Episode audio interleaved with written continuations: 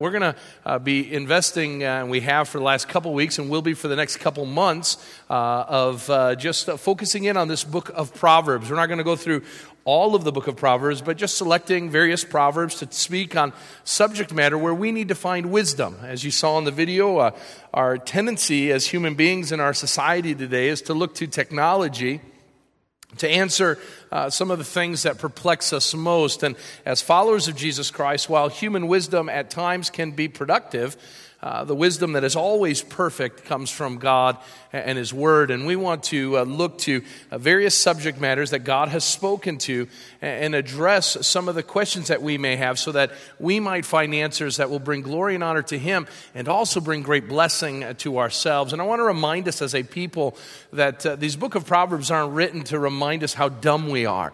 They are written by a earthly father named Solomon to his son, wanting to uh, show a son whom he loves and cares for uh, how to live life and to live life well. But let us be reminded that behind Solomon, the earthly author, there's a heavenly author as well, and that's our heavenly Father uh, who loves us very much. And He's not writing these things to say, hey, dum dum, uh, you've really blown it, you've really messed up. He's wanting to show us how to live life well. And as we learned last week uh, and been blessed by uh, Mark Krause's preaching on the subject of finances, today I want to look to the subject matter of words and to see how God has wisdom with regards to how we can speak words that will not only glorify God, but be a blessing to all those uh, around us. And we're going to be pulling from a lot of the, the book of Proverbs, but I want to start by looking at Proverbs 18, uh, verse 21 this morning. And this is what it says Death and life are in the power of the tongue,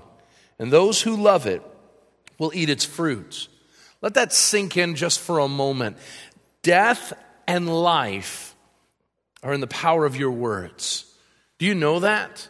Do you know that uh, with every word that you speak, there's a real potential for you to bring life or to bring death to those whom you're speaking with? Maybe this week you, you spoke words of life into another individual by encouraging them and blessing them and, and giving them that, that extra boost of support that they needed. Maybe sadly, some of us spoke words of death telling people how dumb they are, or telling people how worthless they are, or, or, or words of bigotry, or, or words uh, that are full of judgment and, and full of uh, critical spirits. We have the power of death and life in our words. And, and if you're like me this morning, uh, you could use a, a dose of God's wisdom with regards to our words, because we do talk a lot. And the Bible says much with regards to this issue of words. And, and so, as we are reminded that death and life are found in our words, let me pray for our time and, and for me because I don't want to preach this sermon. I talk a lot, and there's a lot of words. And, and yes, I've been given a gift to speak and to use my mouth to, to do great things. But if you ever have noticed, some of your greatest strengths that God gives you are also can be the worst weaknesses. And so this is a weakness of mine, and I confess it to you, hoping that that will help you to be honest with yourself about the areas of weakness with regards to your word. So, Father God, we come and we ask your blessing. Lord, use our mouths for your kingdom, use our words for your glory. Lord, I pray that uh, the words that we speak, not only here in church, but, but also in the, in the days to come, Lord, that everything we say, would not only glorify you, but it would lift others up. It would bless others that when people hear our words, that they will be filled with joy, knowing that what we have to say is good and highly productive for those around us. Lord, bless us with wise words so that we might be a blessing to others. In Christ's name we pray. Amen and amen. I want to look under the heading of watching our words this morning. In doing so, I want to look at five points. And we're going to move through them relatively quickly, and I do mean relatively, uh, with regards to the issue of words. And the first thing I want you to know as we look at the subject matter, it seems as if the book of Proverbs tells us that words play a huge part in our lives. They play a huge part. I want you to circle that word huge. I want to make that word huge as big as possible because I cannot overestimate the power that your words play uh, in, in our lives. We see that throughout human history as we look to uh, major things that have happened within our world. And as a society, from the beginning of humanity all the way till today, words have played a huge part. And, and, and that's seen just as us as a nation. Let me share with you some of the profound words that we, are, uh, that we hear about or think about, uh, and the words that have impacted our lives. A man once wrote on a piece of paper, it was the best of times and it was the worst of times. I'm going to ask you, this is a quiz. Let's see how good you do at it. Another, of course, that's Charles Dickens and The Tale of Two Cities. Also, uh, in a uh, legislating house of Virginia, a man named Patrick stood up and he said the following Give me liberty or give me death. Okay, you're two for two. Another Virginian would write on a piece of paper and hand it to a group of his friends and compatriots, and he would write this We hold these truths to be self evident that all men are created equal, from the Declaration of Independence, Thomas Jefferson. A little farther into our uh, American history, we were reminded of this truth. The only thing we have to fear is fear itself, FDR in his inaugural address. How about this one? Ask not what your country can do for you. You've got it, JFK. How about this one uh, later in that decade? That's one small step for man and one giant leap for mankind. Of course, that's astronaut Armstrong on the surface of the moon. How about this one? I have a dream. Martin Luther King Jr. How about this one from the uh, uh early 80s? Mr. Gorbachev, tear down this wall from the Brandenburg Gate, asking for the Berlin Wall, uh, not asking, really commanding uh, the Russian government to tear down the wall uh, of communism that was symbolized in the Berlin Wall. Each of these incidents speak volumes that the written or spoken word is powerful. It shapes human history. But I want you to notice that it's not just as a society that these things shape human history, but even words change our lives. It's amazing that some of our most memorable events in our lives came with words. For some of you who have been applying to college, the thing that you've been looking forward to are the words you're accepted uh, to the college of your choice. How about the, the question that uh, every boyfriend or girlfriend wants to hear Will you marry me? Many of us can remember, even though it was a long time ago, whether asking those words or receiving those words, where we were at, how we were feeling when those words were uttered. How about the words I do when, when we got together at the marriage ceremony uh, at our wedding day and, and uttered words of, of vows to one another? For those looking for a job, the greatest words we can hear are you're hired. But be careful because the words you don't want to hear are you're fired.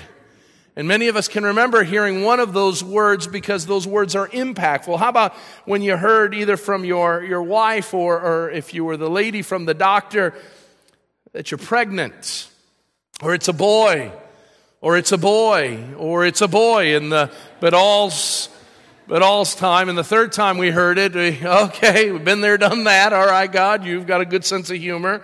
Or maybe a girl, as some of you have been blessed with. Words are amazing. We remember those words because they impact the very essence of, of who we are. Not always good, though. Some of us have heard words like it's cancer or it's a disease. Others have heard it's terminal. I remember hearing the words that uh, I remember exactly where I was at in my high school when my dad came and said, Your brother Chris is dead. Words can bring us to the mountaintops, they can bring us to the absolute pits. Uh, based on what we are articulating. And I want you to know this morning that you have great power with regards to your words, and that power comes from God Himself. In fact, in the beginning, God created this world and all that's in it, seen and unseen, through the power of His Word. That when Christ came, uh, the book of John says that he became the Logos, the Word incarnate. He was the Word, and the Word was with God, and the Word was God, Jesus, the living Word of God. In your hands, you have the written Word of God that uh, leads and guides us to holiness and to truth. One day, uh, the name of Jesus will be spoken by God Himself. And at that name, that spoken name of Jesus, every knee will bow and every tongue will share words of confession that Jesus Christ is Lord. Words are powerful. They were in the beginning, they will be in the end, and every day in between. Your words are powerful. The question is this morning will you use them for God's glory or for your own gain? And that's what we need words of wisdom as Christ followers to know what does the scripture have to say? And so God has enabled us with the power of words. But he's not the only one who wants to use our words. You see, the devil knows the power of words as well. And I think that one of the reasons why you and I struggle so much is the devil recognizes the power of words. No better illustrated than in World War II where anytime you would be at a military base or an army installation, there were posters plastered all over the place. And it was a saying that up to this point I never knew what the meaning was, but loose lips sink ships. Well, it sounds good, but I didn't know that, that uh, during World War II, that was plastered all over the place if you were uh, in the army, because what they were saying is, is don't be telling people in casual conversation where your troops are going, where you may be uh, uh being put off to. Don't tell them where your ship is shipping out from or, or where they're going, because the enemy's got spies all over the place, and they're going to take the information that you casually share with others and it could mean you die, or it could mean one of your fellow soldiers dies, so be careful. Loose lips sink ships. And so the U.S. government wanted to be careful because they knew the power of words in the wrong hands could lead to disaster. And so we need to recognize this morning we can either help the devil and, and, and propagate all kinds of disasters by using words of hatred, use words of judgment, or we can glorify God and honor Him by speaking words of truth. Now, there's a couple truths that we need to know about that make words play such a huge part. Number one, words are plentiful. What I mean by that is we talk a lot. Did you know the average person speaks 15,000 words a day?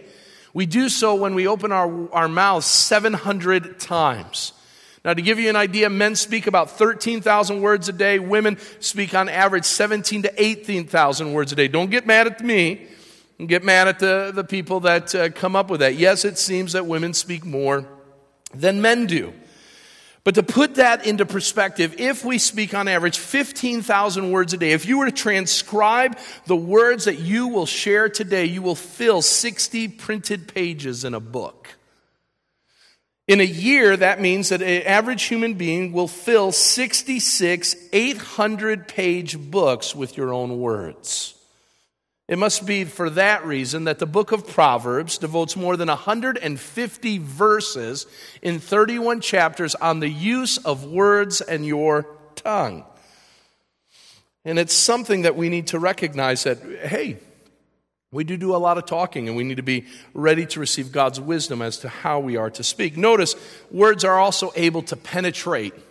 What I mean by that is you may think that your words are nothing. No, they are something. Think about the last time someone said to you, I love you, or I'm proud of you, or you did a good job. That, that doesn't just hit your ears and, and fall away. No, that goes into the depth of who you are. Have you ever had someone encourage you in such a way that you could take on the world after hearing the words they had to share? Maybe you've heard words like, you're worthless, you're terrible. You're good for nothing. That doesn't just hit you on the outside and fall by the wayside. That goes into the depth of who you are. And some of us have been positively or negatively impacted by the words someone has shared from us that it is cut to the very heart of who we are. Uh, a couple passages, and I'm going to read through a lot of the, of the Proverbs. And so it'd probably be better just for you to write these passages down so you can look to them later than to try to keep up with me as I move forward. But I want you to know that in a good way, words can penetrate. In Proverbs 12, 25, Proverbs 12, 25, it says, Anxiety in a man's heart weighs him down, but a good word makes him glad. You can change a person's morning or, or day by speaking an encouraging word. You can lift them up from the ashes but you can also tear down with a hurtful word. In, in Proverbs uh, 12, 18, Proverbs 12, 18 says, There is one whose rash words are like sword thrusts. And some of us have used words this week, and we've used them, whether knowingly or unknowingly, and we have stabbed the individual that we've spoken to, and we've thrust that steely knife into them through the words that we've said. Because we've been rash or, or we've not been thoughtful about what we are saying and, and how that word is penetrating the lives of others. Notice another thing that we need to understand words go places that you can't. Have you ever noticed that your words have a way of taking on wings and flying away? I can't tell you how many times I've said something and I've wished I've had a net to catch what just came out and it's already too late. And so we need to recognize that our words have a way of, uh, of taking on wings and, and, and flying away. Proverbs 16 27 says the following A worthless man plots evil, and his speech is like a scorching or an uncontrolled fire. And so we need to recognize that when we say something, we think that, that we're saying it and we've got control of it, but like an uncontrolled burn, uh, we have no control of where those words are going to go or how they're going to be received. So we need to be extra careful. The book of James tells us that the tongue is like a spark that starts the whole forest on fire. There's no doubt some of us have said things that we, we meant to only uh, impact a small amount to then turn around and have it in a devastating way impact so many others as a result of what we've said. After being found guilty one day, a, a town gossip was given an object lesson by her local pastor. And he wanted to teach her about the speed at which our words take flight and he told the, the town gossip, This is what I want you to do. I want you to take this bag of feathers and I want you to place a feather at each of the doorsteps of, of the homes in the community. And then I want you to come back to church and wait an hour. And after that hour is done, I want you to go out and gather all of the feathers back. To which she came back with only a handful of feathers. She said all the other ones were gone. We need to recognize, like feathers, our words go and they get caught into the wind of, of others and caught into the wind, if you will, going places we never thought they were going to go. So be careful. Your words can take flight. But right before you think that I better not say anything, I want you to recognize that you have a choice. You can use words for good uh, or words for bad, and, and it's up to you on what you're going to do. And the Bible, the book of Proverbs, talks about both kinds. There are two types of words words that are harmful and words that are helpful. So let's address each of these in the next two points. Let's first address words that are harmful. What does the book of Proverbs say about words that hurt? I want to share with you that the Bible clearly, especially in the New Testament, tells believers, followers of Christ, to abstain from using any kind of words that are unwholesome or that will tear down the lives of those around them. And the book of Proverbs reminds us of some of these truths. Not all of them, but some of the harmful ways we can use words against people. Notice the first one is gossiping. Gossiping. Proverbs 18 8 says the following. The lot puts, uh, let's see here, uh, Proverbs, did I say that right? 18 8. Uh, the, uh, that's not the right passage. I don't know why I got through it in the first service, but it's not the right one in the second one. Well, look up in your Bibles at some point, gossiping, and you'll find in the book of Proverbs. It is? Am I not reading it right? Is he? Uh, I'm looking for it. Someone read it for me. Who's got it there? Proverbs 18 8. Nobody?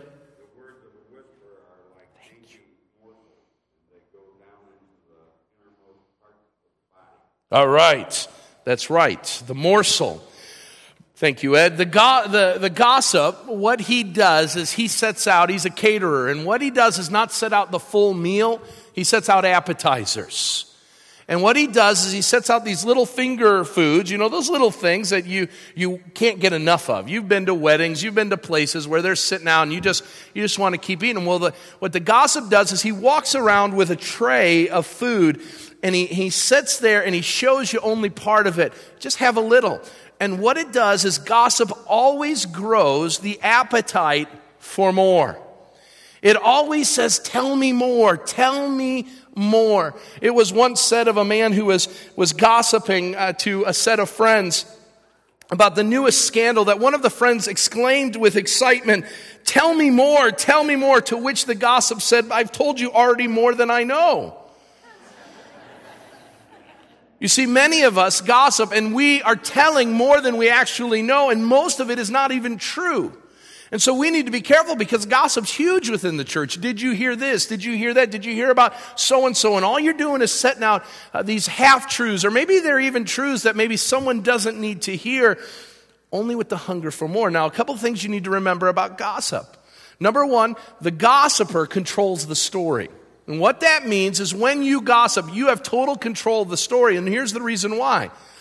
If you are the gossip, the people that you're telling that sweet and, and, and scandalous gossip about, they don't know anything else. So there's no fact, fact checking. There's no one saying, is that really true? And so one of the ways that you can combat against gossip is to stop and say, you know what? Number one, are you sure about that? That will stop gossip. Number two, should you be talking about that? That will stop it. And see, because as soon as the gossip comes out, human nature says, tell me more because you want to be in the power of the know. You want to be a part of knowing what's, what's going on. I want you to recognize that gossip is, is, is a sin. And the book of Proverbs says that it starts out really good, but it can bring great uh, problems to those who not only share it, but those who hear it and those who it's about. And secondly, we want to talk about the issue of lying. The issue of lying. Proverbs 6 17 speaks about the seven detestable sins and it says lying is one of them. A lying tongue is detestable to God. In Proverbs 12, 19, in Proverbs 12, 19, it says, truthful lips endure forever, but a lying tongue is but for a moment. Have you used your words this week to deceive people? Have you used your words this week? Maybe not to, to deceive. You say, well, that's lying and I, I don't do that. But you disguise your real feelings so listen to me. When, when someone says, How are you doing? and you know you're doing lousy, and you put on a smile and you say, I'm doing great, you just lied. You just deceived, you disguised your feelings, and you've spoken an untruth. Have you lied to deflect the heat from you onto someone else or some other thing? You're lying. Understand lying is the language of the devil and unbecoming for the follower of Christ. But we do it all the time, don't we? And we do it, and, and it's not always per se to deceive. Sometimes it's, it's fun. I, I always, every time, I shared this in the earlier service, every time that I preach on lying, I've got to share this illustration with you because it is so powerful. And it's about your preacher lying. So many of you know I, I run a catering business. I was on a catering event where I was doing some grilling up in the north part of St. Charles and this young kid was around. He had a skateboard with him. And, and you, you, ever had a kid running around with you that you just get away from me? I've got work to do. And the kid just talking a mile a minute and asking all kinds of questions. You know, what's this for? What's that for? Tell me about this and that. So I was like, you know what? I'm going to take control of the situation and, and we're going we're gonna use this to my advantage. So I said, hey, I see you're a, a skateboarder. He says, oh, yeah, I love skateboarding. I said, you know what? I was once a professional skateboarder.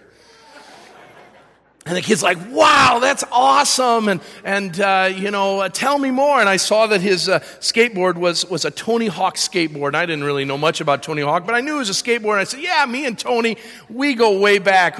Tony says I'm the best skateboarder ever. Wow, I thought Tony Hawk was the greatest. And now you're the greatest. This is amazing. I can't wait to tell my friends I've met a real professional skateboarder. Now, uh, he hadn't looked at my size, obviously to see that because I would have been probably the largest skateboarder around. So then he says, "Well, where do you do skateboarding at?" And I said, "You know, uh, a lot of you guys, you got to go to your uh, to your local skate parks. I've got a massive skate park in my backyard." That is awesome, man. You're the greatest. How high does your thing? I said, Well, how high do you think it should go? I think it should be 20 feet. Mine goes 30 feet. Oh my goodness, this is amazing. And, and he's ready to get my autograph and, and all of that. And, and, uh, and I don't think much of the conversation after that because he goes on and he goes skateboarding. I've made his day. So next day I go and I'm here with you guys, worshiping and enjoying. Now, I don't think I was a preacher then, so I get a little bit of a pass. But the next day I'm at home after church and the doorbell rings. And the little kid is at my front door. And I'm like, how in the world, kid, did you find me? And then I begin to think about all the things that I said. And he says, I'm here to see your skate park. Can I, I got brought my skateboard to your skate park. And I'm like, how in the world did this guy, you know, who told him I live here? Did he follow me, you know, with the van? And, and he says, I saw your van and I knew it was your house. And I said, where did you come from? He says, my uncle lives right next door. Okay, let me tell you something. I have a great neighbor, and my neighbor was laughing his head off in the front yard, going real nice, but all lying to little kids. And the kid is, still is not understanding that, that the, the mean guy behind the grill was lying to him. He says, Where's the skate park? I said, There's no skate park, kid. Uh, let me tell you about the subject of lying. I sat down with him at the front stoop and had to tell him I was lying. Let me tell you something lying will always be caught. I cannot tell you how many times I've told lies as a young person and even as an adult, and inevitably they get caught. And here's how they get caught they either get caught because you're, you're found out, or what I've come to know is I have to tell somebody because it eats me alive. And I finally just have to say, you know what, I was lying. Lying, as I said, is the language of the devil.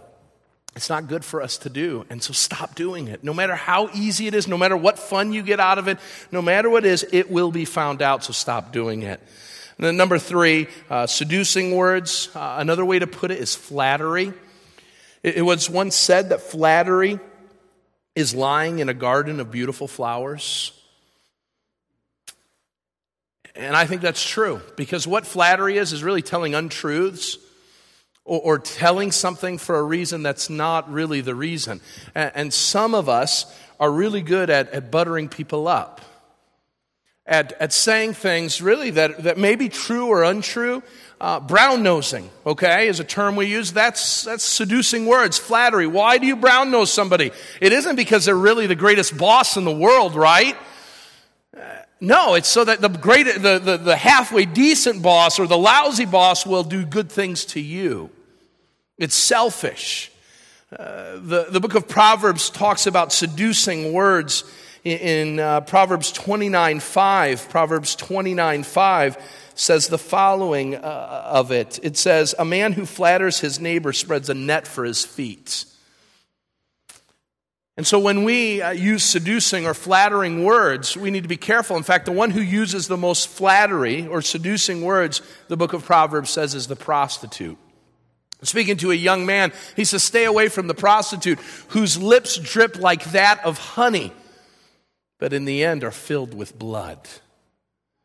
And so some of us are using words of flattery. Can I tell you that the people that have harmed me or hurt me the most as an individual have always been people at some point before that who have spoken the greatest words about me? And so be careful when the person says, You're the greatest, you're the most awesome person, you're the best at this or that, because those words of flattery, number one, you aren't the best. Okay? And I can't tell you, listen, how many people have come to me and said, that you're the greatest pre-. I know this is going to confuse you, but you're the greatest preacher we, uh, I've ever heard. I've never heard any. I've had people in the foyer who have preached that. And you know what usually happens? They never show back up. So obviously wasn't that good because they never came back. And so those are the things you got to be careful with that they don't have the power of definition. Be careful about your seducing or words of flattery. How about fuming words? I got to keep moving here. Words of anger. Proverbs 29, 22. A man of wrath stirs up strife, and one given to anger causes much transgression.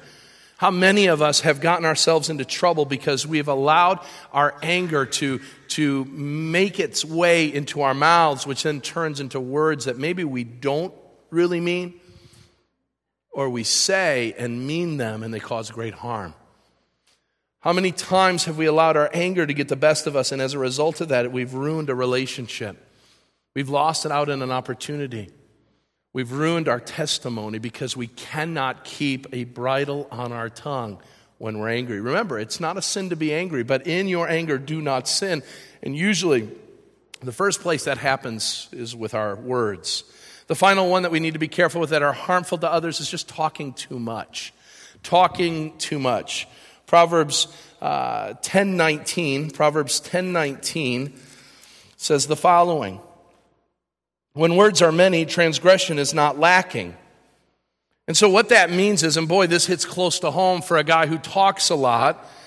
What this is saying is, Tim, be careful. Don't talk so much because when you do, the probability of you sinning exceeds exponentially. Do you understand that? The more you talk, talking is going to give its way to sin. So the more you talk, the more opportunity you have for sin to follow. And so be careful with that. And some of us need to start talking less. We don't need to be the one who always has the answer. We need to allow the Spirit of God to contain our words, maybe to a lesser degree. Maybe instead of 80 pages being filled in a day, it might be better for us only to have 50 or 60. So right away you say, Well, I don't want to talk anymore because all it will do is cause trouble. But that's not what the book of Proverbs says. It says there's also words that can be helpful. And we can use our speech to be helpful. And so let's address some of these quickly. Uh, you want to use your words for good. You want to help people. You want to grow people. Here are four ways that you can do it from the book of Proverbs. Use your words to equip others. To equip others. Uh, Proverbs 10:31 Proverbs 10:31 says this, the mouth of the righteous brings forth wisdom. It brings forth wisdom. Proverbs 15 verse 7. Proverbs 15 verse 7, the lips of the wise spread knowledge. And so one of the ways that you can be helpful uh, to those whom you're speaking with is to share wise words. That your words, the quality of your words would be something glorious. They would be something worthwhile. That when, when someone comes to you and says, Hey, I could use some advice, you actually give them good advice. This last Thursday, I had the opportunity to have dinner with uh, a growing friend of mine and a mentor. His name is Pastor Larry Osborne, and he's from San Diego and pastors an incredibly large church. And, and, and yet, all of that aside, the thing that I love about Larry is that every time he talks, I just want to take a notepad down and write it because everything he says is just absolute nuggets of wisdom. And you'll hear me say over and over again, say that again, say that again, what, say it again so I can remember that. I don't, I don't want to forget that. How to be a better husband, how to be a better father, how to be a better pastor, how to be a better Christian. And he's got these words of wisdom. And they're not just fortune cookies. This is truth of God, the knowledge of God applied to everyday life. And, and, and as I was finishing out, I told Amanda, I, I want to be like that. I want when people come to be equipped after they've sat with me. Man, after talking with Tim, man, he gave some advice that it was gold. Man, I've learned so much about who I am and, and what life is about, and we need that. And that's why younger men are to teach, uh, older men are to teach younger men, and older women are to teach younger women, because we've been equipped with life experience to help equip others. The second one is exhorting. That is, exhorting is to sometimes say difficult things. In Proverbs 17, verse 10, we are reminded that a, a, a necessary word sometimes is better than words of flattery. That a necessary word sometimes is better than words of flattery. That a good friend is one who will speak hard truths to the one he loves, even when it hurts. And so we need to recognize that there are times where a brother or sister in Christ uh, will need to hear a word of ex- exhortation. And that is words that say, you know what, uh, Tim, what I just saw you do was not becoming of a Christian. What I heard you just say probably wasn't the best thing. You probably could have done it this way. You could have done it uh, that way. Uh, early on in my relationship with John Pilkington, one of the elders here, who, whom I've come to be a, a close friend with throughout the years, early on, John Pilkington didn't have a problem exhorting me as a fellow elder. And after doing something, and I won't talk about what it was, but doing something, John pulled me aside away from all the others and he said, Brother, I need to talk with you. What, what I was a part of was something that was unbecoming of an elder. God was not glorified by that. Now, I could have gotten angry. And I could have said, Who do you think you are? You think you're perfect? You don't make mistakes? But what I did, because I knew that John loved me, and John cared about me, and John wanted to see the best in me, that I sat there and received it. And those aren't easy words to receive. But boy, that is needed within the church. Now, we need to be careful we don't become legalists. We don't point out uh, the specks in brothers and sisters' eyes while we have a log in our own. But through grace and mercy and love and a desire to lift up others, we share areas and times where what you said or what you did or or, or what you are wanting to do is, is unbecoming of a believer. Let's talk about it. How about the issue of encouraging? Proverbs 20, 12, 25. Proverbs 12, 25. An anxious heart weighs a man down, but a kind word cheers him up. Proverbs 15, 4 says, The tongue. Uh, that, uh, the tongue that brings healing is a tree of life. Proverbs 15, 23, a man finds joy in giving an apt reply. How good is a timely word? Proverbs 16, 24, pleasant or encouraging words are a honeycomb sweet to the soul. Any medical doctor will tell you that encouragement helps the human condition.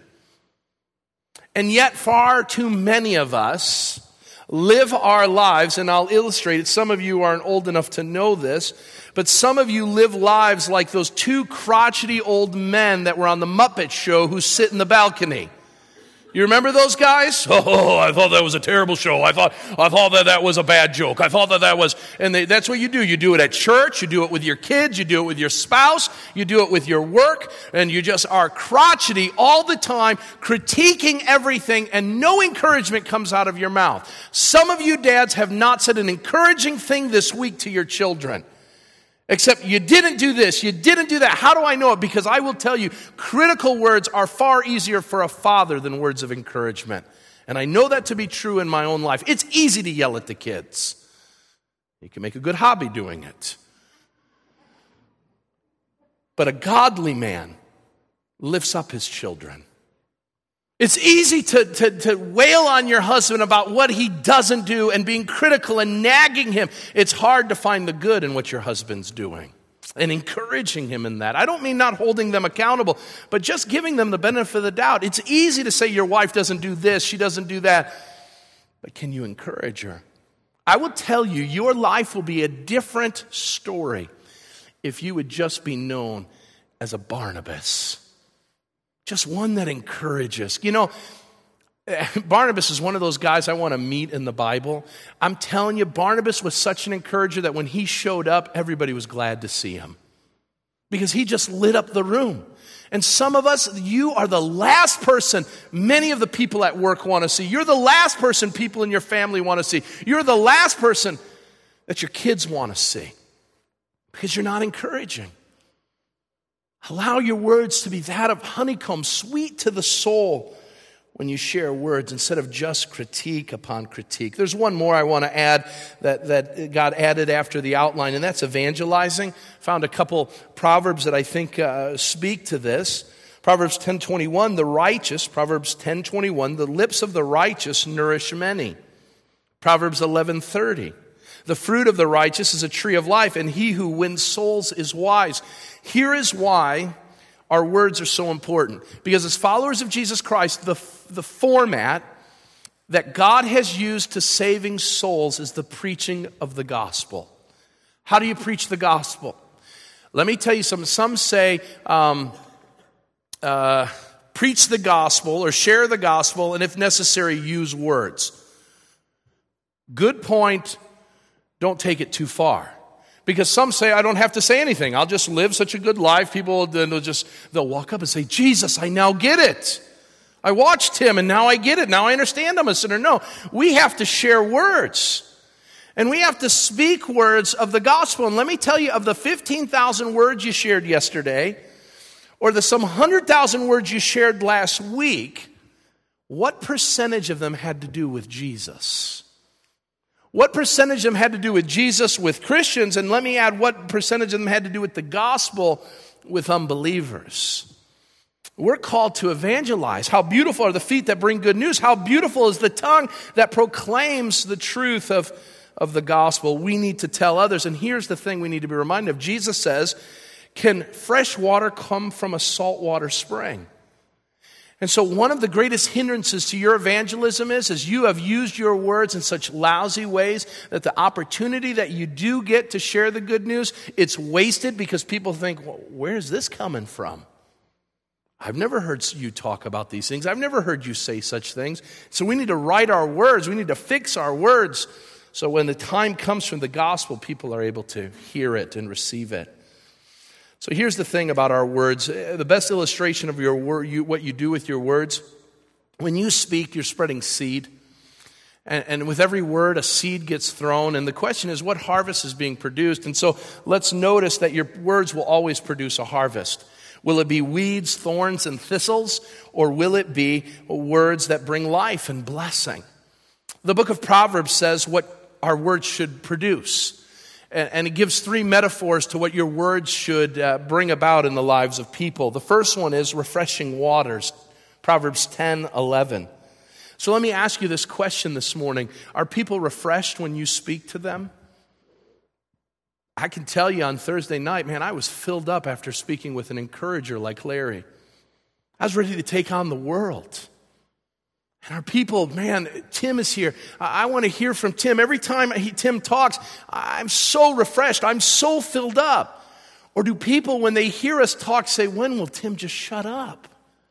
He goes on and on and on. And it's all about him, or it's all about nonsense, or it's all about how bad everybody else is. Are your words refreshing to the listener? Second metaphor that is used are your words like outstanding food? Proverbs 16 24 says, uh, Your words taste so good, they're sweet to the listener. When people hear you talk, are they like that after a meal saying, That was good? Man, I want more. When's he going to bring out the dessert? How about healing to the bones in that same passage, Proverbs 16 24? A, a, good words, wise words are healing to the bones. And so the question is with your words, you can do one of two things. You can break bones or you can bind them up. What are you doing? I had a mom come today to me and say, Man, this, this is a convicting word. I thought I had a control of my tongue, and some of the things that I say to my kids are absolutely out of bounds. And the Spirit's really convicting me of this. And I would have thought as I looked at that woman, man, I've never heard anything but, but nice things. She says, But you don't know what I say in my home. You don't know what I say to my kids in my anger, in my frustration. So, what do we do? Because, like me, I'm sure that many of us struggle with our words. So let's close it out. I know I've got to get done here. So let's, let's deal with this quickly. How do you change your words? How do you start living according to the Proverbs? Uh, healthy words come from healthy habits. And so you got to have the right habits. And the, the Bible articulates how to get control of our tongue. So the first one is number one, admit you have a problem. Admitting the problem is the first step of recovery, right? So admit you have a problem. Isaiah, when God was commissioning him to do great things for the nation of Israel, Isaiah had to stop and say, Wait a minute, God, I'm a man of unclean lips and I come from a people of unclean lips. Can you admit that today? Can you admit your mouth gets you into trouble? Can I tell you this morning that while God uses my mouth for great things as a preacher, I will tell you my mouth gets me in more trouble than any other part of my body. Man, and, and I get so frustrated because as a 38 year old man, I would have thought, Tim, you know better. You've had this mouth on you for 38 years. You would have thought I would have figured it out. And it gets me in more trouble than I ever wish. I have to go and say, I'm sorry all the time to people because some stupid comment comes out of this big fat mouth. And I need to admit it. And you need to admit it. Because until you do, until you hear yourself saying, I've got a problem with this thing, it'll never get fixed. So you need to admit it. And here's the glorious thing God says, when we admit and repent of that, He is faithful and just to forgive us and cleanse us of all unrighteousness. Hallelujah. Tim, your mouth problem doesn't have to stay that way. But by the blood of Jesus Christ, it can be restored once and for all. And can I tell you, I'm so grateful that at 38, I'm not struggling at the same level as I did as a 21 year old. Be thankful. God's at work in you. Number two, be accountable to two others. There are two people that you need to be accountable to with regards to your mouth. Number one, God. And here's the reason why. You say lots of things, whether you say it behind someone's back or not, whether you say it privately, uh, whether you say it within your own heart without even letting the words come out. Uh, there's only one who hears everything you say that's God. And so you need to say, Lord, you're hearing everything that I'm saying. You know what I'm saying. You know why I'm saying it.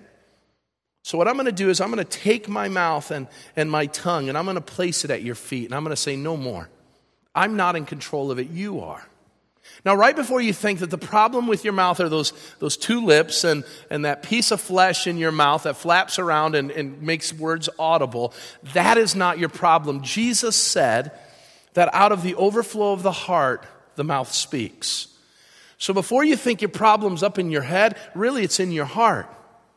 You've got a heart problem. I've got a heart problem, and the heart is deceitfully sick. Who can understand it? And so, what we need to do is we need to go to God and say, God, hold me accountable that as a follower of Jesus Christ who's been given a new heart, where is this garbage coming from? God, it's not from you, it's from the devil, it's from my flesh. Rid me of it. Hold me accountable to that. Here's the reason why. Matthew 12 36 shares on, uh, ominous words to a big talker like your preacher. But I tell you that every careless word that people speak, they will give an accounting for it on the day of judgment. Whoa. Can I tell you how many careless words I've spoken? You could fill volumes of the stupid things I've said, and God says, We're going to talk about that up in glory. You're going to give an account. So, what do you do? You keep short accounts with God, you ask for His forgiveness. And what you do is you get a faithful friend who can hold you accountable. There's a man in our church that is a great model of this. It's a man, he's an upstanding man within our church, and, and, and he has a problem with lying. That's his, that's his issue. That's his struggle. And, and you would never know it because most of the time I think he's telling the truth. So he's a trustworthy guy. And, and every once in a while, uh, I'll have to ask him a question because he's asked me to hold me accountable on this. And you'll get a phone call. And, and these phone calls are so, so important to my life because they remind me of the importance of accountability. He'll call and say, Hey, you know, what, we were just talking about an hour ago. And, and remember, I told you this? Well, it wasn't true.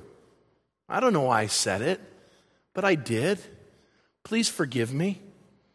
And would you hold me accountable with regards to that? And I, I tell you, what a model.